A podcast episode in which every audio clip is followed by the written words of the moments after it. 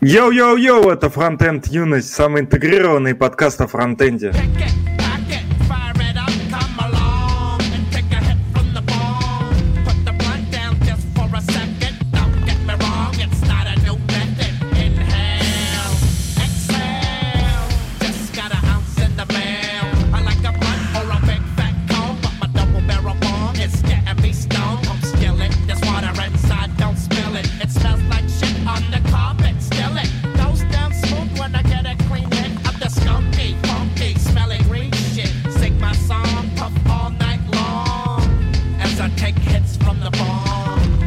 Нас сегодня в гостях Дмитрий Коваленко. Ты сказал, что ты работаешь в Cypress э, на full time е уже второй раз. Состоишь в Core Team э, Material UI. И помимо всего этого еще любишь OCaml и Reason. Ага, и вчера зарелизил тулзу на OCaml е. Я ее уже посмотрел. Можешь поздороваться. Всем привет!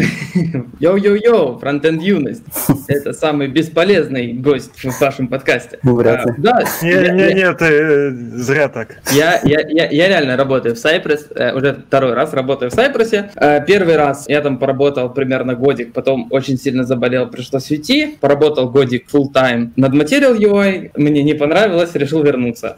ну, как-то так. Что еще про себя рассказать? Ну, не знаю, больше особо ничего интересного нет. Я, в принципе, можем с вами сегодня еще поговорить про одну из моих, так сказать, любовей, Акамель и Reason. Я обожаю эти два языка и пытаюсь всячески пропагандировать Reason Mail как на фронтенде, так и для нативщины. Ну, а так можем, в принципе, к оригинальной теме приступить. Это про Cypress поговорить. Полина Ревякина стала нашим патроном, вот за что ей большое спасибо. Пух-пух-пух. Я тут слышал, что а, уважаемые подкастеры используют Cypress. Да, может быть, расскажете, какие ваши впечатления от этой тулзовин, от которой мы работаем? jQuery like. У меня сразу же первый вопрос мог бы быть о том, что самый удобный способ ходить по дому – это вот все тот jQuery like синтекс, синтаксис по-прежнему, то есть ничего другого-то не изобрели, все его используют. Наверняка под капотом-то у вас это как там называется для кроулеров, всякие такие штучки, которые умеют по дому-то ходить. Но это jQuery-like синтаксис, конечно, для меня, и он меня сразу пугает. Я тебе давайте, так скажу, я тебе давайте, так скажу что можно? под капотом там jQuery. Я прошу прощения, но там под капотом jQuery. Там ничего сложнее тоже не придумали.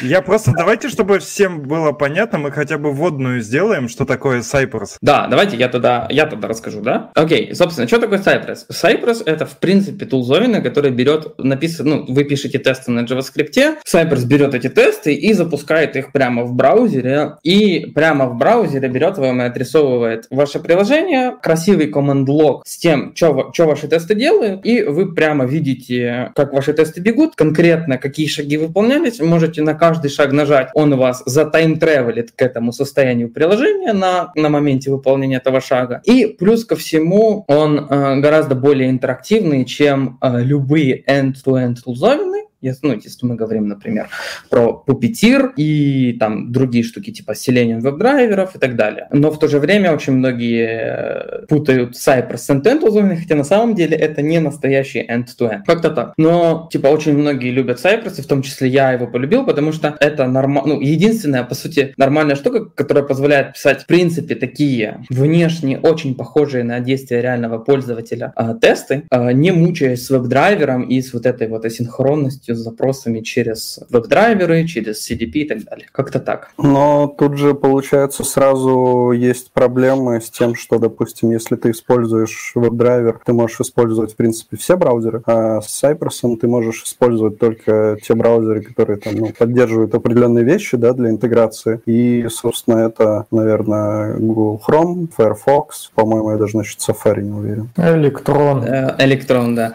Ну да, скажем так, абсолютно верно. Дело в том, что если мы говорим про веб-драйверы, то веб-драйверы э, спецификацию веб-драйверов написали, и ее, по сути, поддерживают сами браузеры. То есть сами браузеры э, реализуют тот самый интерфейс веб-драйвера, с которым вы, собственно говоря, взаимодействуете. Cypress же не так. Cypress, скажем так, тест-раннер, то есть его драйвер, он написан саморучно командой Cypress, и не везде его можно, по сути, таки запустить. То есть, например, в Safari, в принципе, Cypress тестов я ставлю там 95% 95%, что в принципе никогда не будет, потому что, как я люблю говорить, Cypress — это одна большая война с э, Chrome Web Security, потому что там Cypress рисует ваше приложение в iframe, э, этот iframe может вести на другой домен, и Cypress нужно обхитрить Chrome и залезть в этот домен. Э, Safari этого не позволяет.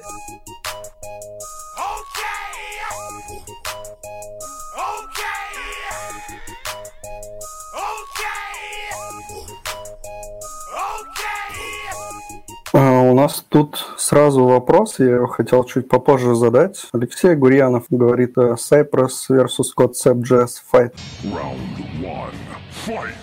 И вот э, мы на самом деле сейчас находимся на этапе выбора э, вот такой штуки системы для тестирования, и на самом деле у нас как раз вот такой выбор сейчас и стоит. И э, на одной стороне весов вот это вот удобство Cypress и все его плюшки, но как бы на другой то, что вот Cypress это далеко не все браузеры, которые хотелось бы, и, ну да, не, не, некоторая такая убогость концепта, на мой взгляд. Что-что-что, убогость концепта или что ты имеешь в виду? Да, да, ну он такой стрёмненький, типа ну, в смысле, что у Cypress есть какие-то... А, ну, ну, у Cypress есть преимущество в плане его, а, ну, того, как он сделан, как он работает, да, как им пользуешься и там, как пишешь тесты. А в концепте ты скорее, ну, такие, я так понимаю, какие-то более слепые тесты гоняешь э, где-то там, типа, в каком-то эмуляторе браузера, да, и он такой сам по себе стрёмный, вот, но зато ты можешь использовать все браузеры, которые тебе нужны. Окей, okay. хорошо, давайте так с самого начала начнем. Я, в принципе, вообще претензий никаких не имею к концепту, э, тем более очень хорошо знаю автора концепта Миша Бондарчук, очень крутой чувак. И привет, кстати, если смотришь. Э, но прикол, прикол в том, что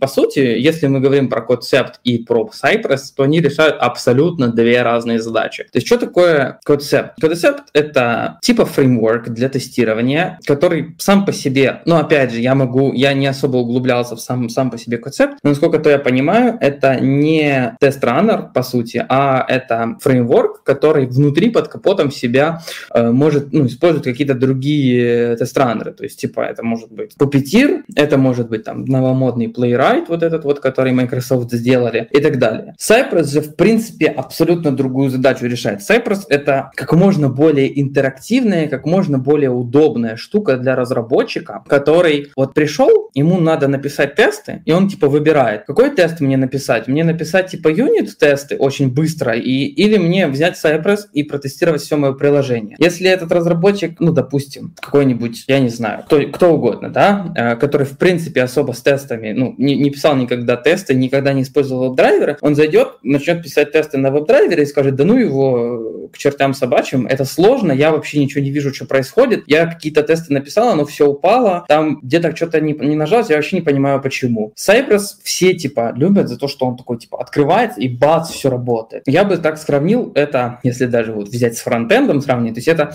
что-то типа TypeScript. То есть ты такой берешь TypeScript, бац, все завелось, везде там автокомплитики работает, все классно, все супер, а потом где-нибудь бац, выскакивает какой-нибудь, я не знаю, там нетипизированные просто в коре системы проблемы, вещи, там какие-то дженерики или отсутствие каких-то полезных вещей, и ты такой, блин, типа фигня, типа что за бред, мне типа не нравится. Есть какой-нибудь типа даже в плане э, более строгий типизированный язык, тот же самый Reason, тот же самый Flow, с которым ты такой начинаешь работать, и, блин, а что все так тухло, мне все, что мне это все надо типизировать, я вообще не понимаю, что-то нигде ничего не написано, но в итоге ты получаешь более, типа, более совершенное, более универсальное решение. То есть, ну, такое вот сравнение, типа, между ними. То есть, это они выполняют абсолютно две разные задачи, я бы так сказал. Cypress — это больше про то, как максимально быстро и максимально удобно писать тесты, и эту, типа, задачу, по сути, решали Cypress, когда его пытались сделать. Насчет, я так сказал, э, убогость концепта, это чисто мои личные э, ощущения от внешнего вида его. Я не имел в виду, что он плохой. Ты, ты имеешь в виду э, документация? Извините, я, не, я буду, не, не буду больше перебивать, честно.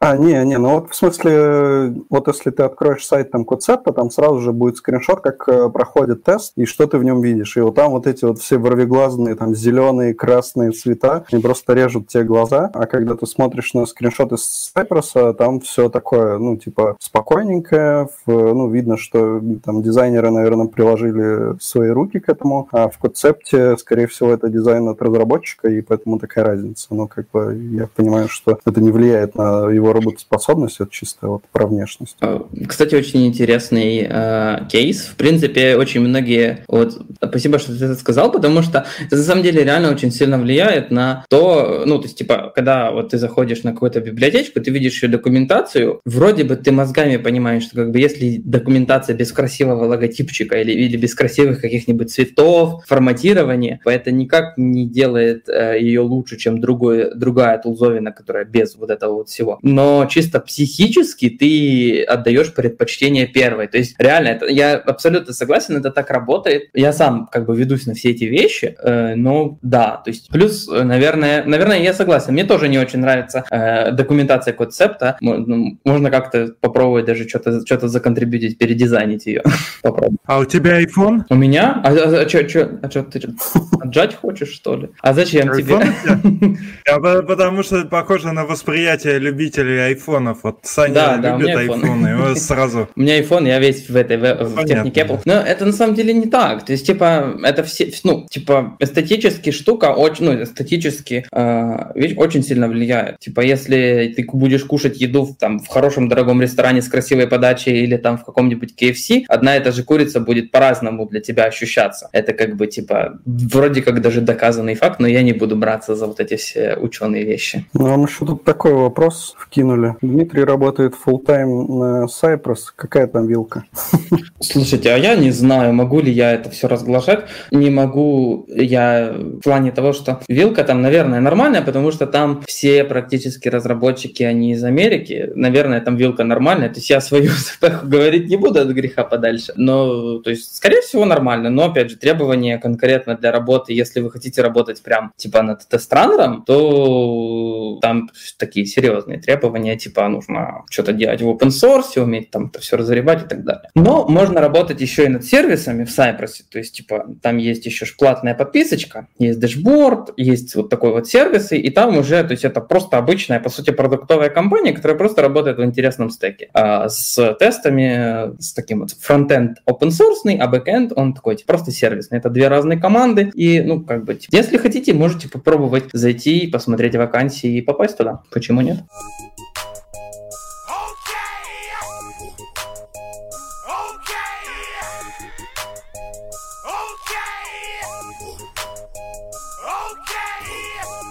Ты сказал еще, что над материал работал в материал UI, mm-hmm. да, я так понимаю. Это, ну, он же какой-то компании принадлежит. Нет, по сути, я так скажу. То есть, типа, материал UI, это, ну, я, я думаю, все знают, да, что, кто, что такое материал UI, да? Типа, изначально это просто был такой, в самом начале, когда была нулевая версия, это просто какая-то компания сделала свой UI-кит на React, заимплементила материал дизайн. Но потом, когда переписывали на версию 1, это делали уже, по сути, отдельно просто контрибьютор авторы того самого нулевого материала, они переписали, и с того времени проект стал очень большим, получают деньги с саппорта, с профессионального саппорта, начали довольно много типа донатов прилетать, потому что и от рекламы много, потому что там на документации по полмиллиона уникальных пользователей в месяц заходит, что просто как бы взрывает мозг. Да, и как бы они начали получать, по сути, деньги, сделали компанию, и теперь работают, по сути, как компания, то есть можно там работать. Мне просто, ну, так. мне казалось, казалось просто, что это как-то относится к Гуглу, нет? Это ну, а. просто у меня почему-то в голове вот что Google Material Design. Не, не, не совсем так. Дело в том, что Google Material Design это типа, да, это спецификация Google, но это просто открытый исходный, точнее, не тоже не, не даже не исходный код, это просто открытые типа гайдлайны для того, как делать дизайн. То есть это вот то, что на самом деле, хотя у Google с дизайном прям какие-то вот вечные проблемы, вы вообще видели эти иконочки новые? Я, честно, у меня просто сгорело, когда я их увидел. По-другому не скажешь, именно через Г сгорело у меня. Но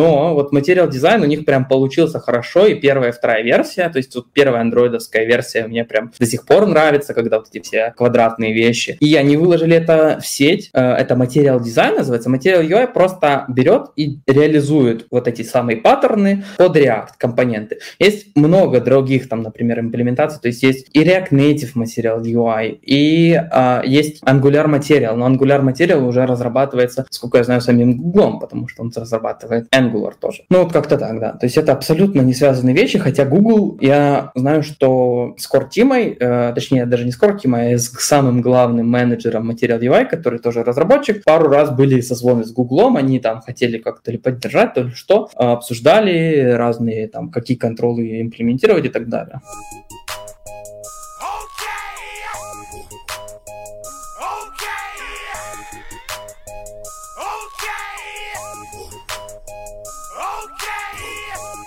Ну, можем, я не знаю, продолжить про Cypress, наверное, если есть что-то еще интересное, или, может быть, Рома что-то скажет еще. Я, может, не очень правильно понимаю эти технологии, jQuery, например, но для кроулеров я же что имел в виду? Используется Cherio, когда ты такой спарсил там страничку, и потом по ней хочешь как- как-то двигаться. Ты с использованием Cherio можешь по ней ходить и получать все, что тебе надо, и с этим как-то там работать. Разве нельзя вот, например, Cheerios использовать вместо jQuery для вот этой всей истории с, с похождением и определением, там, не знаю, CSS и каких-то подобных вещей, которые требуется протестировать. Сейчас я скажу две вещи. Первая вещь, у меня сейчас было непреодолимое желание загуглить, что такое Cheerio, но я понял, что это все услышат, поэтому я этого не, я, я воздержался. Э, но насколько, я никогда не слышал про эту штуку, но... Это библиотека на ноде, которая парсит фактически текст, э, вот как как... Короче, HTML-ку получает и парсит ее... Ну, наверное, да, наверное, поэтому она и не нужна, потому что тут-то у тебя есть честный дом, тебе не нужно да. с этим работать. Сейчас мне Сань, Саня говорит, что я не прав. Не, про то, что там типа дерево домовское формируется из э, HTML строки, да. Но вокруг, да, там типа jQuery стиль, ну, как бы этот jQuery function с селектором. Короче, jQuery на ноде. Я понял. Но опять же, опять же, я так, ну, то есть эта штука, по сути, что делает это? Она парсит страницу, но, опять же, это не нужно. То есть Cypress, в чем фишка Cypress по сравнению с другими такими тулзовинами, которые умеют там, например, вы запускаете тесты вне, ну, типа вне браузера, типа Puppeteer, да, если вы пишете тесты с помощью Puppeteer, то э, вы находитесь, ваш, ваш код исполняется не внутри браузера. Cypressовский код, он исполняется прямо внутри браузера. Из-за этого, первое, он менее надежен, чем, типа, не код, а тесты, которые написаны на Puppeteer. И да, я не очень сейчас выгляжу как человек, который пытается продать Cypress, но на самом деле я, честно, очень многих людей вижу, которые приходят, берут Cypress, особенно а, вот QA, я каким-то образом стал очень много выступать на QA-ных конференциях, и очень часто QA приходят, берут Cypress, такие прям на хайпе, знаете, как раньше у нас было, взять React, Redux, а потом такие приходят, блин, да что за фигня, типа. А они берут, пытаются взять, какой, взять Cypress, тестировать какой-нибудь сайтик а 2004, написанный на каком-нибудь ASP.NET, там, третьей версии, не maintainable, которые просто странички, не, не, не single page application, а вот, ну, вот стандартные сайтики, как это типа должно быть. Из фронтенда там только jQuery, и то не всегда. И они начинают, типа, не понимать, почему мы не можем очень много чего сделать, типа, например, мы не можем там залезть в какие-нибудь айфреймы, или мы не можем там просто нативно загружать файлы, нам нужно как-то это все обходить. Почему у нас нету кросс-доменного тестирования настоящего, то есть почему я не могу кликнуть на кнопочку, перейти на другой домен, хотя это очень популярно в, ну, вот в тех самых э, multi-page application, назовем их так. А потому что Cypress, по сути, сделан ну, из другого теста. Его задача это быть как бы внутри, точнее, не то, что внутри, а есть такое вот модное слово run loop, которое мы используем всегда, когда рассказываем Cypress, точнее, я его использую. То есть, типа, это, он находится, по сути, в том же самом окружении внутри браузера, но находится, типа, вне айфрейма того, где запускается ваше приложение, но имеет к нему, по сути, прямой доступ. А благодаря этому у него есть такая божественная штука, как retry, да, то есть, типа, ну, вот если представить себе, есть, э, знаете, такой вот на конференциях очень популярный каунтер, да, типа, если тысяча спикеров, ты прогугливаешь, оно там с единицы до тысячи начинает считать, типа, анимировать. Вот так, по 1, 2, 3, 4, 5, 6, 7, и там до тысячи быстренько. Так вот, что Cypress может сделать? Cypress может взять, ты ему пишешь, типа, проверь, что на странице отрисовалось, там, вот в этом контроле отрисовалось тысяча. И он возьмет, там, DOM отмаунтится, он возьмет, проверит, типа, там, окей, там сейчас единица, и запустит ретрай, который будет очень-очень быстро ходить, и типа, там, вот 1, 2, 3, 4, 5, и там поймает момент, когда там, там 50 или там 54, и скажет, окей, все отрисовалось. С uh, end-to-end тулзовинами типа там Puppeteer, WebDriver такое сделать в принципе невозможно, потому что для того, чтобы как-то взаимодействовать с браузером, нужно сначала послать запрос с Node API в веб-драйвер, веб-драйвер что-то делает, пошлет запрос в браузер, в браузере что-то проверится, вернется все назад. И вот такой вот, э, по сути, одностороннее общение клиент-сервер между тестами и браузером. Там, я так понимаю, в Cypress есть еще довольно интересная штука, что он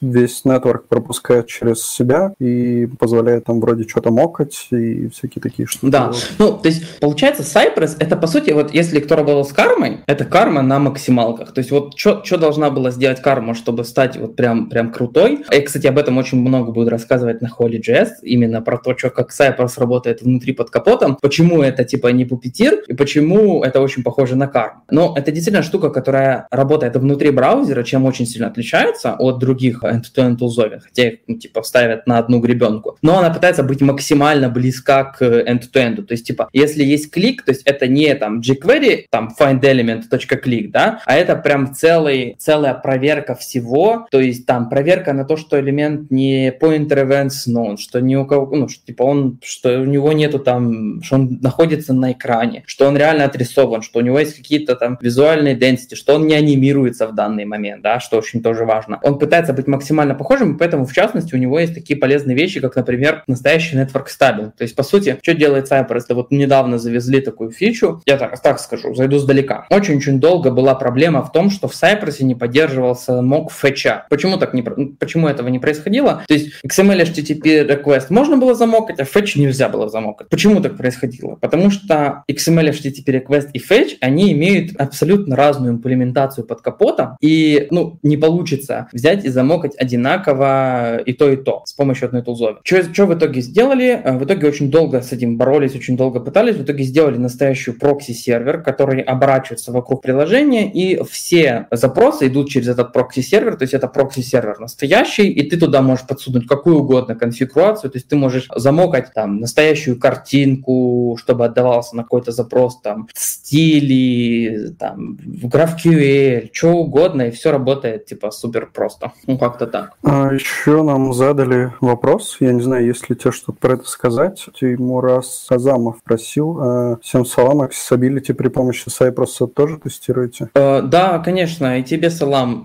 э, Тимурас, да, я надеюсь, правильно.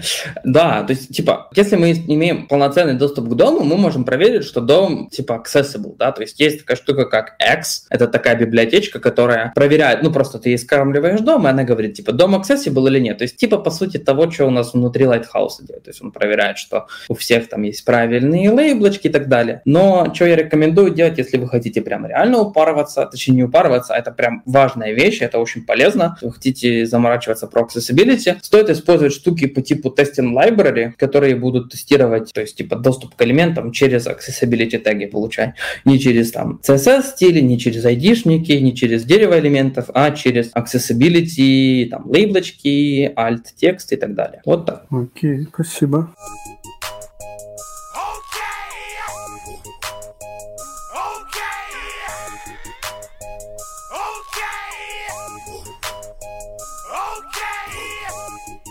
А что, много у вас там работы в Cypress-то? Новые фичи, там куча багов, чем вы вообще занимаетесь-то? Что нужно держать? А, кстати, такой штат Cypress, он платный. Нет. Не совсем. Типа, а на чем вы день... Ладно, на чем вы деньги зарабатываете? Я просто вот Рома сказал, куча вот. разработчиков. Я, я ждал этого вопроса, можно расслабиться. А то я сижу такой, знаете, выпаливаю его э, документацию из ушей. Рассказываю, что происходит. Cypress это типа тест-раннер, который типа MIT, все красиво, все супер. Э, можно его использовать как хотите, копировать, э, сфоркать, за чуть-чуть что угодно делать. Но э, помимо Cypress есть Cypress Dashboard, который предоставляет сервисы вокруг Cypress. То есть, когда вы запускаете тесты на вашем CI, с помощью Cypress дашборда вы можете записать эти тесты, они у вас там сохраняются история этих всех тестов, сохраняются видосики того, как этот тест бежал прямо на CI, то есть у вас прям видно тот самый компонент, command log, что происходило внутри тестов, на каком моменте он сломался и почему. Все это сохраняется и, например, делается комит, э, делается там статус-чек э, в GitHub, комментарий в pull request, что упало, там анализ так называемых хрупких тестов, то есть те тесты, которые ненадежные, оно там все это высчитывает, автоматически экспандит ретра, если типа нужно, если оно знает, что там тест там флаки, оно может его попробовать еще раз запустить. Ну, типа вот такие сервисы, и вот это уже штука платная. И плюс ко всему, да, она еще предоставляет типа out of the box параллелизация. То есть, типа, ты говоришь, что я хочу распараллелить все тесты там на 5 машин, она возьмет, распараллелит эти все тесты на 5 машин и соберет репорты, скомбайнит их и выдаст тебе вот безумно удобная вещь. И, в принципе, это все прекрасно тоже можно сделать просто на обычном CI, но почему-то очень многие думают, что в Cypress параллелизация платная. На самом деле нет. То есть, если вы хотите делать параллелизацию бесплатной, это все спокойно можно сделать. Там есть Sorry Cypress, такая штука, которую заимплементили, типа, чтобы в обход дэшборда. Тоже оно делает то же самое, только open source self-hosted, пожалуйста, почему нет? Или просто там на Circle CI запускать тесты, собирать output стандартными там докеровскими способами, без проблем. Но, но э, с этой штуки, в принципе, Cypress и живет. В ответ, э, я не помню, кто задал вопрос, но Cypress, э, Cypress, собственно говоря, на этих сервисах и живет. И, если честно, я даже не...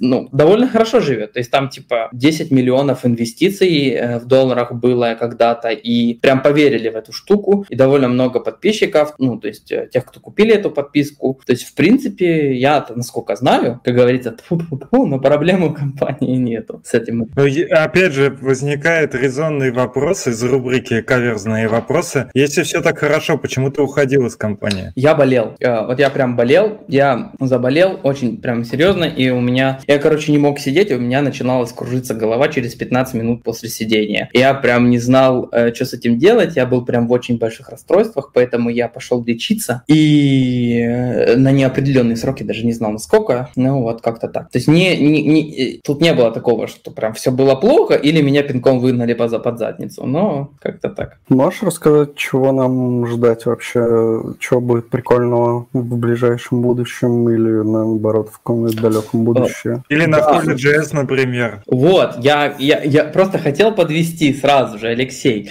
компонентные тесты. То есть сразу скажу одну вещь, я буду на холле как раз-таки рассказывать э, про Cypress и про то, как в Cypress мы пытаемся перевернуть подход к компонентам. То есть то, то, что вот сразу скажу такую вот громкую фразу, testing library, React testing library, энзимы, view test utils, это все отстой. И это все фу-фу-фу, как абебебе. Реальные мужицкие тесты, которые можно написать на компоненты, они запускаются в браузере и прямо вот хорошо. Я вот про это прямо буду рассказывать. И, собственно говоря, я э, сейчас работаю, по сути, в основном 100% времени я работаю над этим компонентным тестированием в Cypress, то есть чтобы в Cypress можно было взять, замаунтить React компонент и по красоте его протестировать, по сути, как end-to-end приложение, только компонент. Вот так. И я а считаю, а вот что это будет прорыв. Мужицкие тесты на Cypress, а вот если не мужицкие, там, девчачьи, например, ну, это, вот, это прям тестинг library, вот где-то там.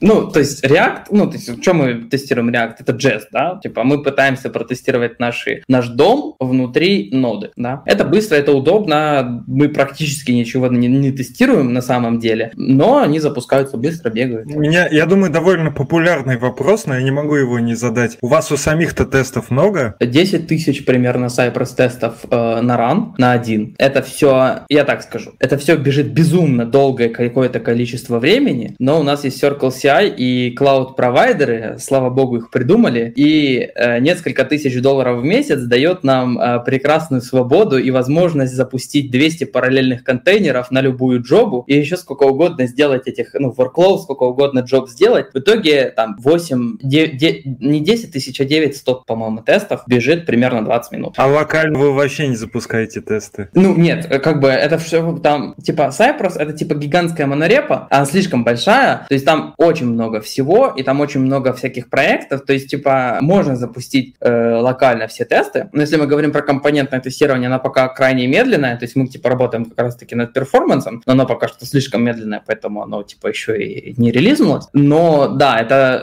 если тебе нужно запустить 9000, 9000 тестов локально, это будет, ну, прям несколько часиков, наверное. Я просто про то, что большое количество тестов не делает ли вашу разработку более неприятный, что ли? Э, я так скажу, что я, в принципе, забыл в последний раз, когда я пытался запускать тесты руками все локально. Я вот этим, э, я этим вообще не занимаюсь. То есть, что, в любой момент, что нужно сделать, то есть, э, мы пушим, пушим тест в, на GitHub, у нас Circle CI, ну, я привык очень сильно к Circle CI, они меня подсадили на себя. Он все тесты прогнал, я счастлив. То есть, типа, любые деньги за это, просите любые, shut up and take my money, как говорится.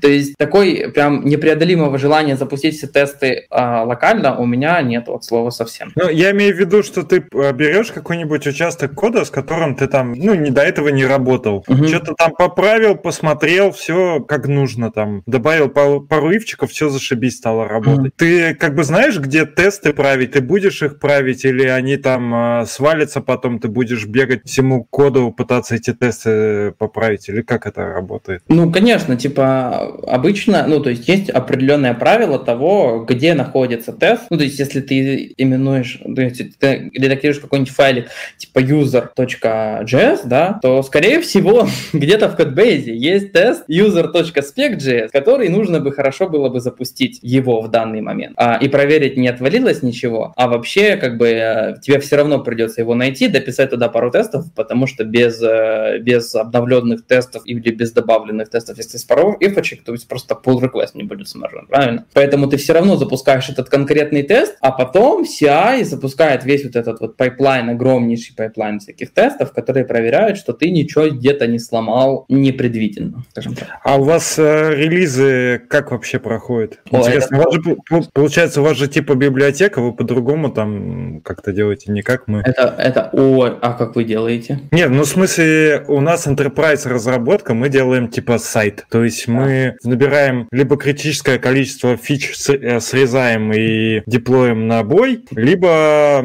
по комиту срезаем автоматом и тоже на бой релизим, и все. А у вас же, ну, не так немного. Ну, хотя примерно так же, но, наверное, есть свои подводные камни. Да, конечно, расскажу, что, что, что происходит. То есть, типа, помимо того, что это библиотека, это еще и не одна библиотека. То есть, Cypress — это монорепа, у которой есть куча разных э, подбиблиотечек, которые нужно как-то зарелизить. Есть такая вещь прекрасная, называется Semantic Release. Это штука как раз-таки, которая автоматизирует вот этот весь workflow. Она типа, ну, то есть ты каким ты правильным образом обязательно э, именуешь свой э, pull request, то есть типа, чтобы он имел специальный тег того, что это, типа фича, баг или типа какой-то просто их заигнорит эту штуку. Потом эта штука берет, собирает все теги, все измененные версии, которые поменялись с того момента, когда даже не, не все измененные версии, она просто собирает все комиты, и когда тебе нужно сделать релиз, оно берет само все анализирует, выбирает, что как забампить, сделать минорную версию, мажорную версию или патч, собирает это все, делает релизы. И мало того, Cypress это еще и не просто типа JavaScript библиотечка, а это еще и бинарные, то есть executable. То есть там в Cypress есть электронное приложенечко, э, и в Cypress есть еще бинарники, которые тоже нужно сбилдить. Их нужно сбилдить э, под macOS, под Linux и под Windows. И все это красиво собрать и запушить. Поэтому там довольно сложная вещь, этим постоянно возникают какие-то бедульки, но работает вроде бы.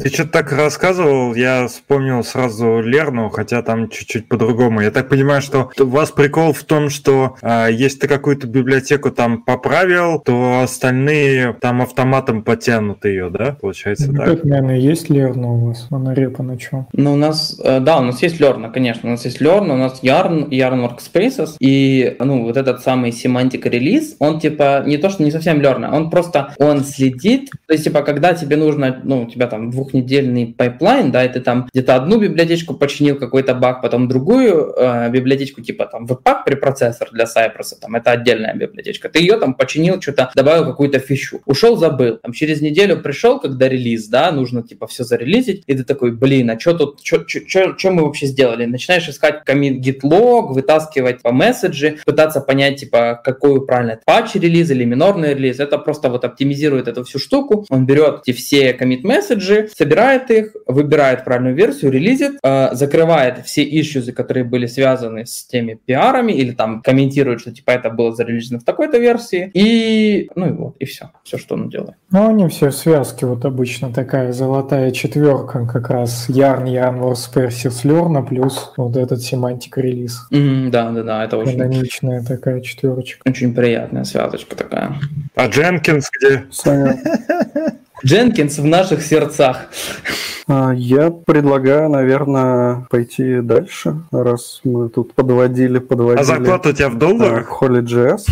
Ну не в рублях же. ну да, доллар. доллар. Я ну, работаю вообще... с Upwork вообще. То есть я, по сути, не с Cypress работаю, а с Upwork. Я independent фрилансер, как говорится.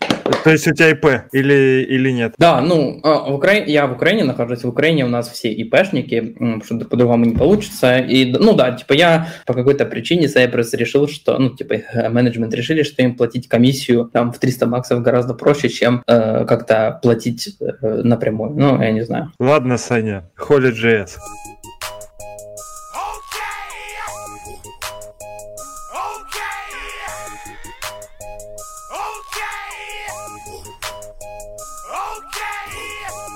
Да, мы вели-вели к этому. Скоро будет Holy.js 25 с 25 по 28 ноября в онлайн формате. И я тут смотрел программу, так как готовился к выпуску, в отличие от, возможно, Алексея. Я посмотрел первые три доклада, то есть формально я тоже подготовился. И, короче, на мой взгляд, в этот раз доклады как-то более, может быть, интересные. Я не знаю, ну я просто что-то на прошлой холле как-то вообще немного выпал из этого всего, ну, может, потому что сам доклад готовил. Я для себя отметил где-то в районе там шести докладов. Один из них, как мне показалось, прикольный э, будет про WebAuthn. Это такая штука, которая позволяет, например, авторизовать пользователя там по вот отпечатку да, на MacBook. И я про эту штуку уже слышал, мы даже вроде хотели ее внедрять, но пока что-то не дошли до этого. Интересно будет посмотреть, как там все это под капотом там работает и так далее. Еще будет доклад, э, как написать собственный рендерер для React. Вот у меня тоже приглянулся, я бы посмотрел, потому что мы все видели, да, как там делают всякие рендереры, которые в консоль, там в терминал тебе рендерят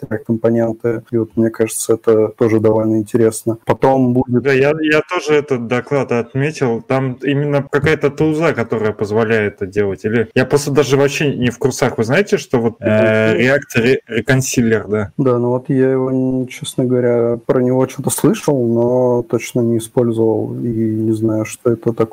Много подобных докладов, где, используя вот этот внутренний механизм React, да, как раз делают все всякую там странную дичь, какие-то там толзовины, и что ты можешь сам там написать, по сути, что угодно. То есть ты можешь там что угодно получить на вход и выплюнуть тоже что угодно. И ты можешь таким образом, ну, грубо говоря, там написать какой-нибудь там свой еще один React с использованием этого, что он будет что-то что понимать, ну, не знаю, из, из говна цветочки начнет выплевывать, и ты такой, смотрите, я написал штуку, что ты несколько видов разного, ну ладно, давайте пирожков, разных видов пирожков ты засовываешь, и у тебя на, на выходе там разные виды, я не знаю, домов. Ну, то есть одни сущности превращать совершенно в другие. Довольно такая занятная тоже штука. И там чувак, вот. э, этот докладчик, он э, контрибьютер в React Figma. Я, правда, не совсем знаю, что это такое. Ну, типа какой-то рендер на React для Figma. Это сейчас, короче, штука такая, она начинает начинает набирать вроде популярность, по крайней мере, в Твиттере я не раз видел про React Figma в последнее время. Я так понимаю, что это какая-то штука, которая позволяет тебе а, как-то, короче, то ли из Figma получать React-компонент, дописывать что-то в коде и потом как-то возвращать это в Figma, то ли вот такая история, надо посмотреть, ну, интересно. На самом деле там вот правильно в описании написано, что доклад окажется полезным практикующим разработчикам, там разберетесь в архитектуре React и React DOM. Вот я просто э,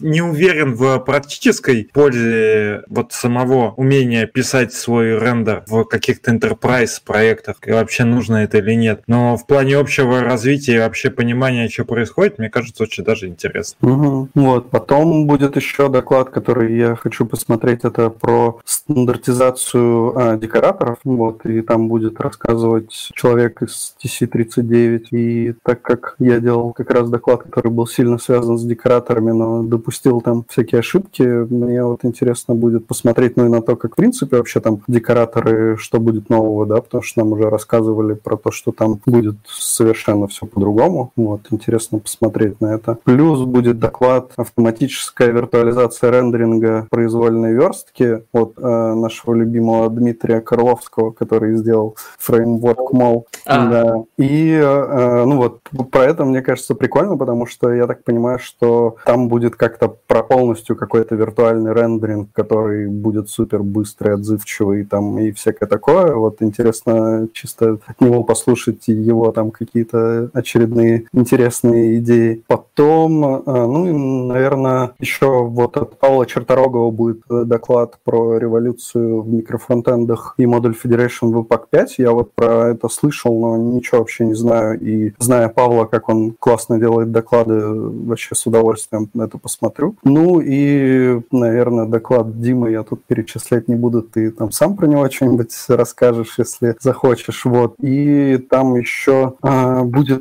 прикольный доклад, ну, наверное, прикольный про э, новые веб-API, которые это вот всякие мультиоконные режимы там и всякие такие штуки. Вот. Ну и, соответственно, будет интервью э, Натальи Теплухина. Честно говоря, не знаю, кто это. И Наталья Короткова. Это наша знакомая э, с Дэном Абрамовым. Вот это, наверное, будет тоже интересно посмотреть. Посмотрим, сравним наши интервью и их интервью.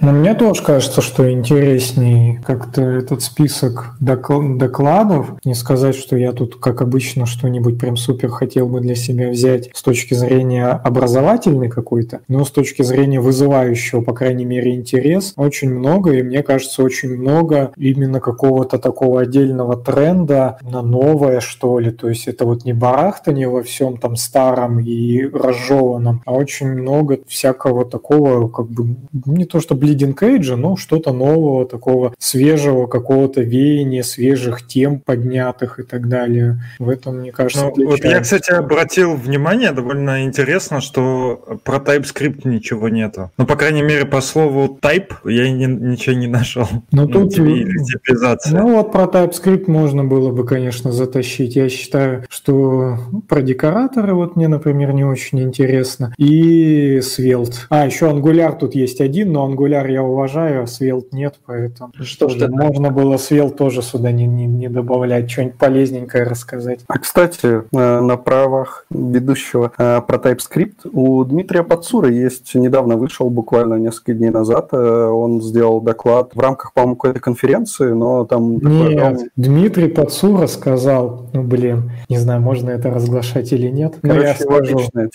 переживет, переживет, что он говорит, если я могу могу делать онлайн сам на Ютубе, просто создав канал под своим именем и под своим аккаунтом, то нахера мне нужны эти конференции? В общем-то, определенный резон в этом есть. И вот он так сделал целый доклад на конференции имени себя. Да, там, по-моему, два или даже больше часа про TypeScript и про... Я думал, там два или даже больше просмотра. Короче, есть и про какие-то простые вещи, и про какие-то такие более углубленные э, штуки в TypeScript.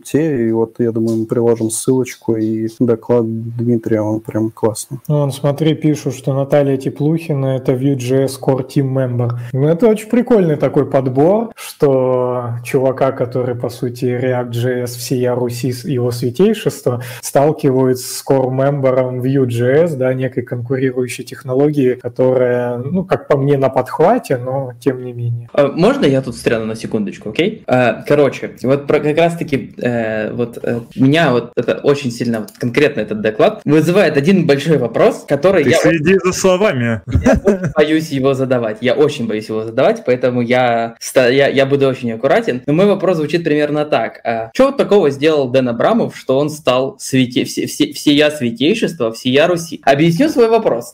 Неплохо, неплохо, уже хорошо идет. Объясню свой вопрос. А, можно даже так сказать, можно даже назвать так выпуск. Дмитрий Каеваленко назвал, э, наезжает на Дэна Абрамова.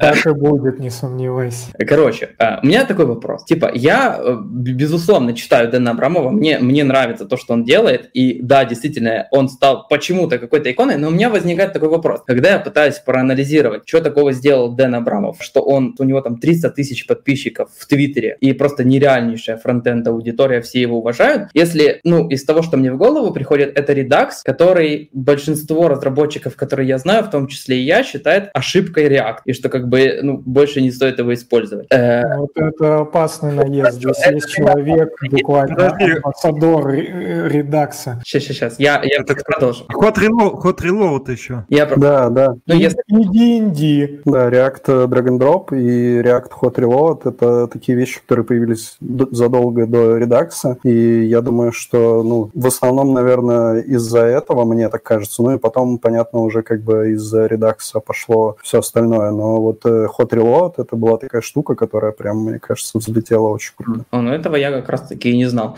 То есть у меня просто было такое ощущение, что появился Redux, и, в принципе, ну, если честно, лично, по моему мнению, он не подходит для того, чтобы стать дефолтным стейт-менеджером, и такой, типа, бац, там, 300 тысяч и просто икона. То есть в то же время, я, я еще продолжу, есть такой чувак, э, тоже работает в Фейсбуке, ну, то есть он там, например, что он сделал? Он сделал React, придумал его React, написал первую версию React в Фейсбуке, он придумал э, ReasonML, мой любимый, он там э, делает кучу open source вещей, и типа, и типа ни, ни, ни, ничего. Но окей. Вот у меня такой вопрос. Потому что я тебе отвечу, я... потому что ReasonML. Вот он сделал и сразу зашкварился. Ну, он, он бы код reload написал. А Если бы Дэн Абрамов код reload написал бы на ReasonML, то никто бы не подписался на Дэна Абрамова. Ну, в общем, здесь э, понятно, медийность есть определенная. Дэн Абрамов просто кайфовый чувачок, которого кайфово читать не просто из-за того, что он там про React какие-то мантры пишет. Он просто кайфово ведет Твиттер, общается со всеми и, в общем-то, стал таким лицом именно в плане медийности от React сообщества. А вот этот чувак который пишет ReasonML, ну, либо он не, не, не такой кайфовый в плане вот просто его почитать по твиттеру. Ну, вот на русском он что-нибудь писал хоть раз? Ни хрена, наверное, не писал. А Дэн Абрамов писал. К нему стучались ночью домой? Не стучались, а к Дэну Абрамову стучались. А цитаты из Земфира у него были. Просто, знаешь, ты сейчас звучишь, как будто бы ты обсуждаешь, э, как будто обсуждаешь, что, что, что крутого сделали BTS с 13-летней девочкой.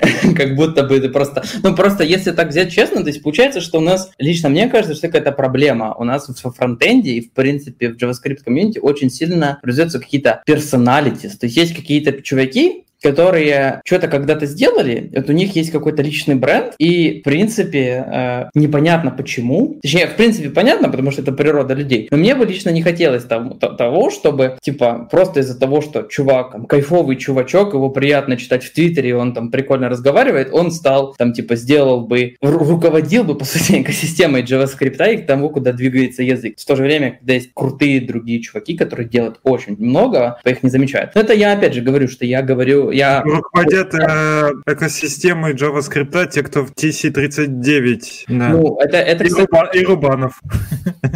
Ну да, это хорошо. Это хорошо, но, то есть, э, если Дэн Абрамов сделает какой-нибудь твит про э, экосистему JavaScript, то это, на это обратят внимание TC39. Ну да, но он, просто, он, он не, как особенно не наезжает. Да, если он прямо вот наедет на какой-то проползал, скорее всего, его сообщество поддержит, и у TC39 могут возникнуть ну, публичные проблемы, что куча людей к ним повалит и начнет задавать вопросы. Ну, это такое. Это как из разряда мы бы сравнивали, что если у Ким Кардашьян херов там 50 ну, миллионов подписчиков в Инстаграме, то значит она самая популярная на свете. И если она завтра скажет, что президент будет Трамп, то президентом будет Трамп. Но так же не происходит. Так же и здесь. То есть это определенная просто медийная такая составляющая. Она, конечно, добавляет определенного веса. И, наверное, наверное, она там, не знаю, ценится на собеседовании. Но все равно, если ты устроишься в компанию и будешь всея JavaScript, и при этом не вывезешь, то всем будет похеру на твою медийность, и тебя уволят. То есть за этой медийность все равно есть определенный, ну, достаточно сильный, скажем, бэкграунд. Поэтому это ж не просто какой-то там хрен с горы вылез, и все его читают. Я надеюсь, что это так. То есть, типа, мой основной вопрос был конкретно вот именно связан с этим. Хотя я прекрасно понимаю, что я хожу так, по такой, по такой узкой, узкой, узкому лезвию.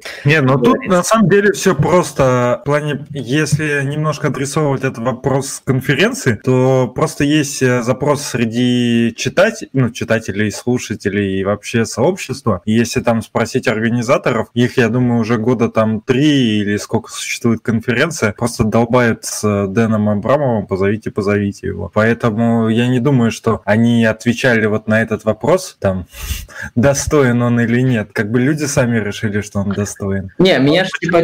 Куча у него под, да. под, подписчиков, ну, не знаю, как-то... А почему у Бузовой куча подписчиков? Или, может, купил? Нет, нет, даже, даже не на подписчиков речь. То есть, типа, речь идет про вот это вот какую-то, не то что иконостас, я не знаю, как правильное слово, неправильное слово, вокруг э, вот это святейшества всея JavaScript. То есть, я вот не понимаю, откуда такой вот ореол произошел. Но он же рассказал, что к нему даже в бане подходили вот в нашем интервью, что, типа, его в бане узнали, там, подходили про React что-то терли. Да, ну вот, вот я этого не очень понял. То есть, типа, ну, окей, я с удовольствием тоже послушаю это интервью. Однозначно это будет самое просматриваемое, скорее всего, самый просматриваемый доклад на конференции. Вот у меня, кстати, тоже вопрос. Э, правильно ли писать интервью в лайве вообще? Ну, то есть интервью это постоянно там какие-то, возможно, либо паузы, либо что-то там лишнее не туда ушел. А вот так пообщаться, они пообщаются, а потом весь шлак срежут и просто сделают премьеру, мне кажется, так круче было бы. А ничего, что ты ну, тоже в лайве. Ну и плюс э, Рома, как бы, когда писал с Дэном интервью, там же мы же ничего не вырезали оттуда вообще, по-моему. Там, по-моему, один момент, да, один момент всего вырезан, это когда я через 14 минут запсиховал, что точно ли все там пишется, и отключился и пошел посмотреть, точно ли все писалось. И на самом деле не зря я сколько раз не пытался повторять из разряда что-нибудь там себя записать, там у меня что-нибудь отваливалось через 5 минут, то есть тогда случилось чудо. Вот видишь, случилось чудо.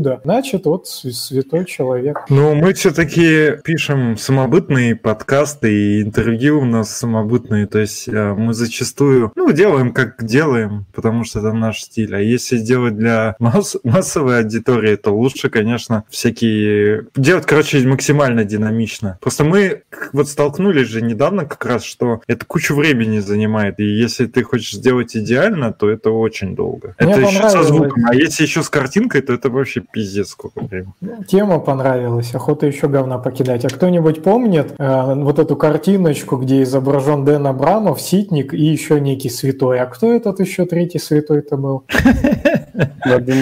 А, точно. Ну, вот, знаете, провокация. Я, я не буду вдаваться в персонале, не буду вдаваться в персонале, но из этой троицы Дэн Абрамов-то уж точно святее всех святых, э, потому что, ну, как бы двое других, к ним больше вопросов, по крайней мере, лично у меня. А у меня нет. Ну, кроме... Потому что двое других, ну, например, если Ситник и Макеев взять, они больше пытаются влиять своей медийностью на какие-то процессы в сообществе, а вообще, не знаю, там в мире, владеть умами. А Дэн Абрамов, он не настолько, он тебя не пилит в Твиттере и своими какими-то там мыслями везде тебе вот это хорошо, а вот это плохо, а вот я думаю так, и значит это только так и так далее. Он как бы так не выражает свою, свое мнение. А вот два этих чувачка, они пытаются. Ситник, ну, более близок к нам, и мы в основном как бы поддерживаем его все мысли. Ну, а Макеев это оставил ну, Смотри, смотри, просто фишка в том, вот Ситник, он же сделал пост CSS, да? Что такое пост CSS? Типа, блин, ну, это типа просто сейчас используется, ну, очень долгое время везде было, и сейчас это чуть ли не core всего автопрефиксер. То есть, типа, блин, я не знаю, я не знаю проектов, которые когда-либо не использовали, или JavaScript не использовали бы его по штуке. И... А если ты используешь Style Components, ты используешь э, автопрефиксер и пост CSS, наверное, под капотом где-то, но точно ну, ты не используешь его напрямую. Равно, да, ты не используешь его напрямую, но э, типа он очень-очень весомо влил в экосистему, и это, ну, как бы не посчитали ошибкой. В то же время то, что я раньше думал про Дэна Мрамова, что он сделал только Redux, и типа, и блин, Redux,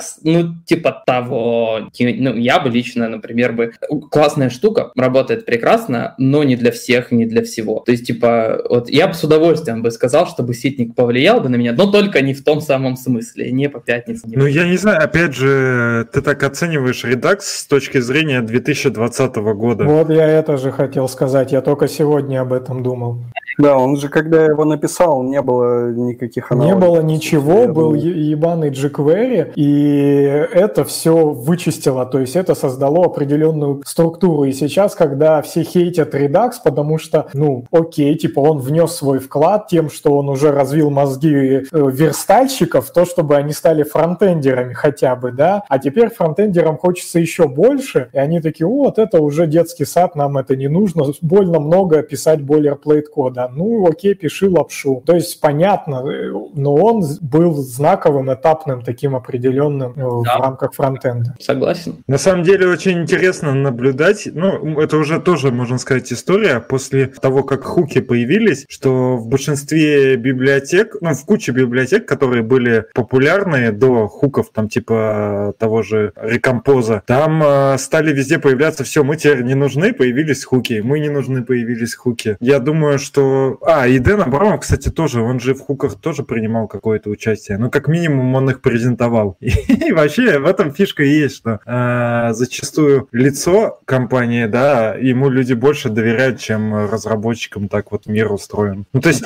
да, я не знаю, мы вообще, я думаю, не имеем понятия, какой вклад Дэна Абрамова в хуке, но, типа, мы его за хуки тоже уважаем, потому что он первый рассказал про это. Да, но вот опять же, если вернуться, типа, к Хотя в принципе, вот за это его уваж... ну, он рассказал. Мог рассказать кто, друг... да, да. угодно другой. Да, ну смотри, просто, типа, насколько я помню, типа, был автор рекомпоза, его задолбали, типа, рекомпозы, он пришел в React Team и говорит, блин, чуваки, меня прям бесит то, что вы сделали с high-order компонентами, давайте придумаем новую систему, и вот он придумал, собственно, хуки, он их, по-моему, проводил, ну, ну, типа, вел вот этот пропозал внутри React Team, ощущение того, что, типа, это все сделано Дэн Абрамов. Опять же, блин, такое ощущение, что я реально типа хейчу Дэна Абрамова весь, весь, весь выпуск. Но это не так. Я, я, я не, не такой плохой. У него же даже в Твиттере написано в био то, что он I didn't make React.js. Это, я думаю, специально как раз-таки, чтобы немного усмирить людей, которые... Да, там... ему уже надо писать I didn't make JS. Вот э, Cypress, знаешь, всю тему про Cypress на 40 минут забудут. Холли JS на 10 минут забудут, а то, что ты хейтил Дэна Абрамова, блин, не забудут будут уже никогда. Навсегда, получается, блин. Ну тут же не кейт, тут, тут скорее просто вопрос к восприятию. Ну тут, блин, как люди... Мне кажется, что у нас, в принципе, в сообществе не все... Короче, есть люди, которые работают, есть люди, которые пиарятся. Не всегда люди, которые пиарятся и работают, они совмещенные. Это не наезд на Дэна Абрамова, что он, типа, ни не делает. Он, понятное дело, что-то делает. Но в большинстве случаев крутые разработчики стереотипно особенно стереотипные, они такие в свитерах, в очочках и работают, пока ты тут э, про Дэна Абрамова рассказываешь. Мы тут на подкастах сидим, да?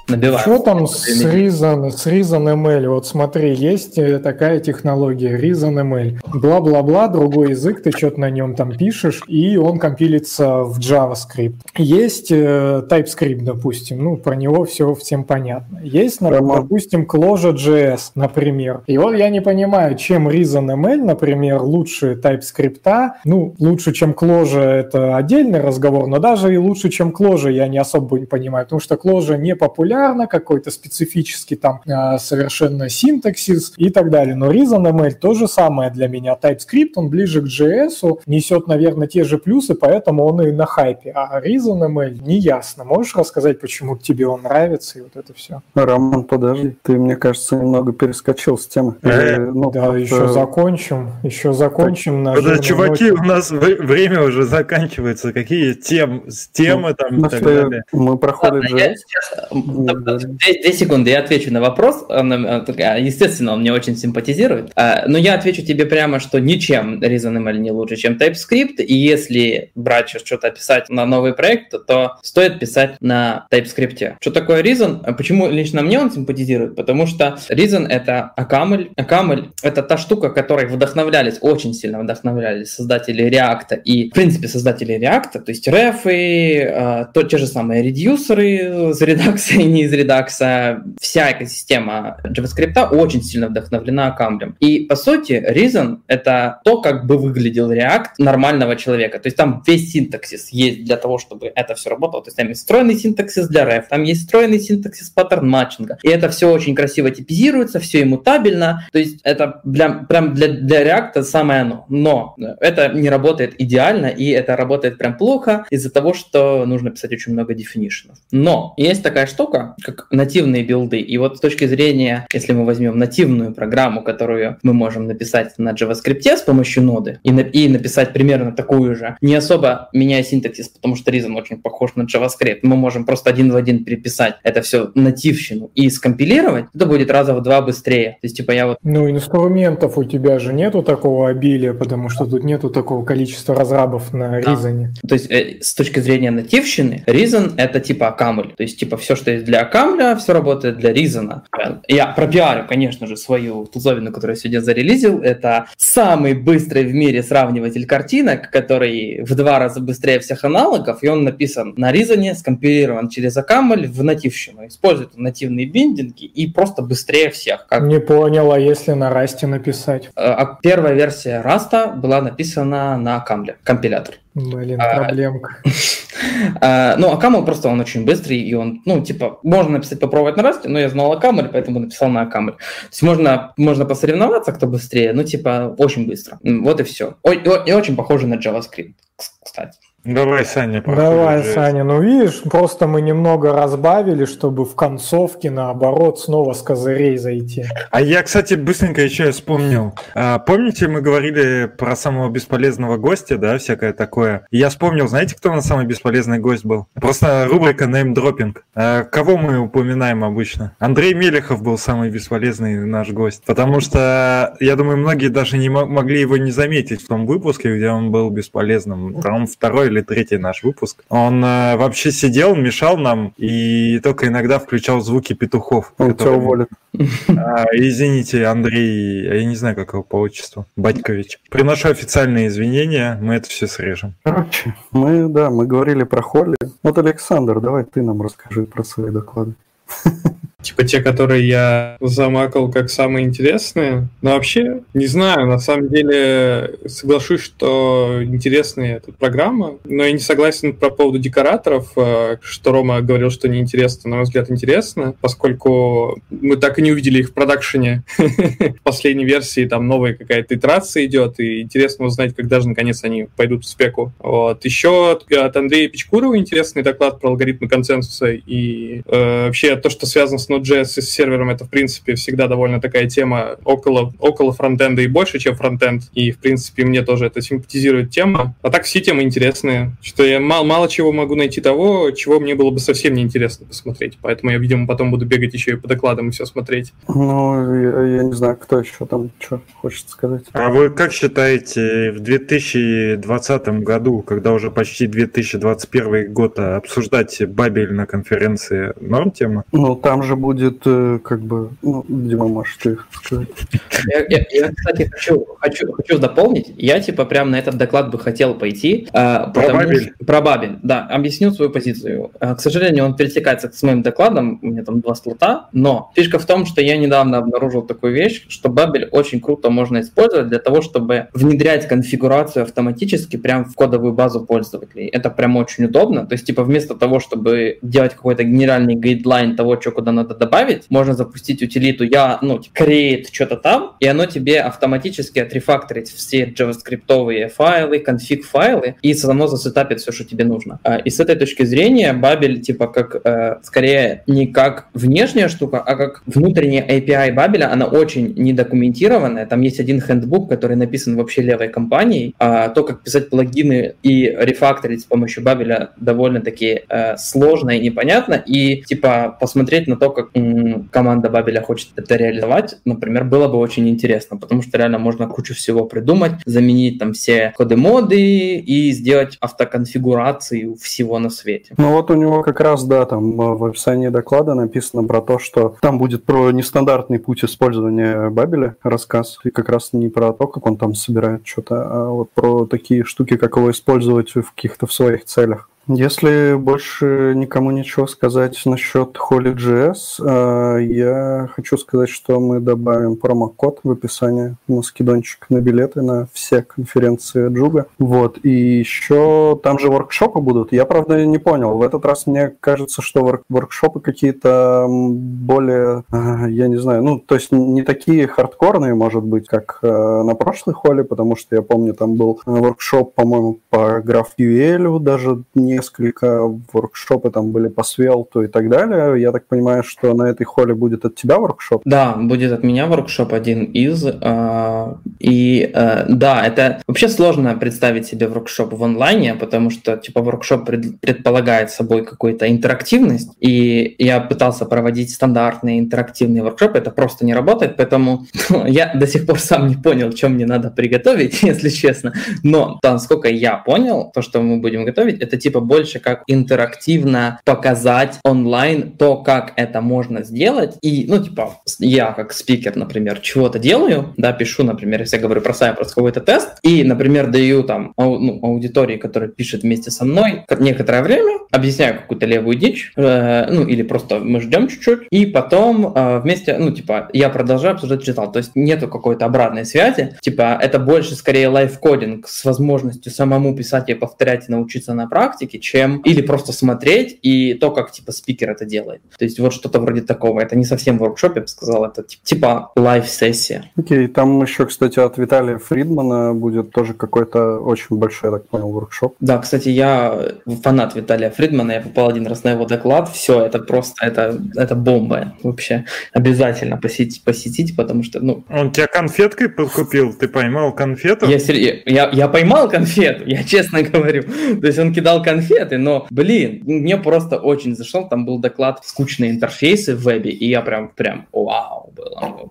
Ну, его, да, его, правда, очень интересно слушать. У него прикольная такая манера э, рассказа, и в целом, да, он довольно интересно рассказывает. А у нас тут есть э, комментарии и вопросики. Сначала нас спросили, что там вообще с его дизайном, поддерживаем ли мы с ними контакт, и живы ли они вообще, но они живы, точно я видел, выпускают что-то и пишут в телегу, в канал, но я не знаю, я что-то последнее время их не слушаю. Там же ответили в том же чатике, в ну, следующем сообщении. Вопрос-то был нам тоже в том числе. Ну да. Так что вот. Э, и еще вот Алексей Гурьянов говорит, что в плане вот то, что мы про Бабель говорили, э, будет перспективно выглядит ROM Tool. Это такая штука, от кого она? От Фейсбука же, да, по-моему, или от кого? Там какой-то чувак ее пишет в Фейсбуке сам, ну, я не... какой-то Себастьян, один из Себастьян фейсбуковский. Угу. И вот там будет, да, что-то вроде действительно прикольное, посмотрим, что из этого получится, типа все, все сразу. Э, и линтер, там, и сборщик, и и все такое. Вот. И у нас есть еще вопрос от Евгения Малафеева. Cypress это не только про ETE тестирование. А если писать ETE Cypress, лучше использовать связки с Cucumber? Cypress это вообще от слова совсем не end-to-end тестирование. Это очень-очень близкое к end-to-end, но все-таки greybox тестирование. Я бы не советовал использовать его с Cucumber. Uh, все. Приходите на мой доклад, если хотите послушать, почему он не end-to-end. Ну, вопрос все-таки был скорее, если ты хочешь писать E2E тесты, то что использовать? Опять же, типа, я бы сказал так, что если, типа, прям нужно быть уверен, ну, то есть можно использовать Cypress, это отличная альтернатива в этом, это отличная альтернатива времени, продуктивности и надежности, которую можно выбрать. То есть если вы хотите прям быть на 100% уверены, что все работает, надо использовать какой-нибудь Selenium, Puppeteer или WebDriver, который будет прям симулировать настоящий системный ивент ивенты пользователя. То есть с Cypress точно может пойти что-то не так. Но, как показывает практика, с, типа затраты на, на вот эти всякие end-to-end тулзовины, они слишком большие, не хотят, э, в частности, разработчики очень сильно не хотят писать настоящие end-to-end тесты, поэтому гораздо проще взять Cypress и не мучиться. Собственно, чему я и последовал в какой-то момент, а теперь тут работаю. Вот так затягивает. Используйте Cypress. А, кстати, где, сколько вообще времени он уже существует, насколько он молодой? Древний, как э, говно мама Development. Первая версия Cypress была написана в 2015 году на кофе на, на CoffeeScript. До сих пор код на CoffeeScript есть, то извините меня. Забавно. Ну, просто что-то раньше как-то про него прям практически не было, мне кажется, слышно, но вот в последнее время, видимо, занялись продвижением его. И э, он да, прям... еще 2018 года, но начали писать его в 2015, и вот эти сорсы с 2015 года, извините, очень сложно с ними бороться. Ладно, вот, мы, наверное, будем заканчивать да. все-таки, да. да. Как говорится, любите Дэна Абрамова, не ругайтесь с ним, приходите на Holy.js. Да.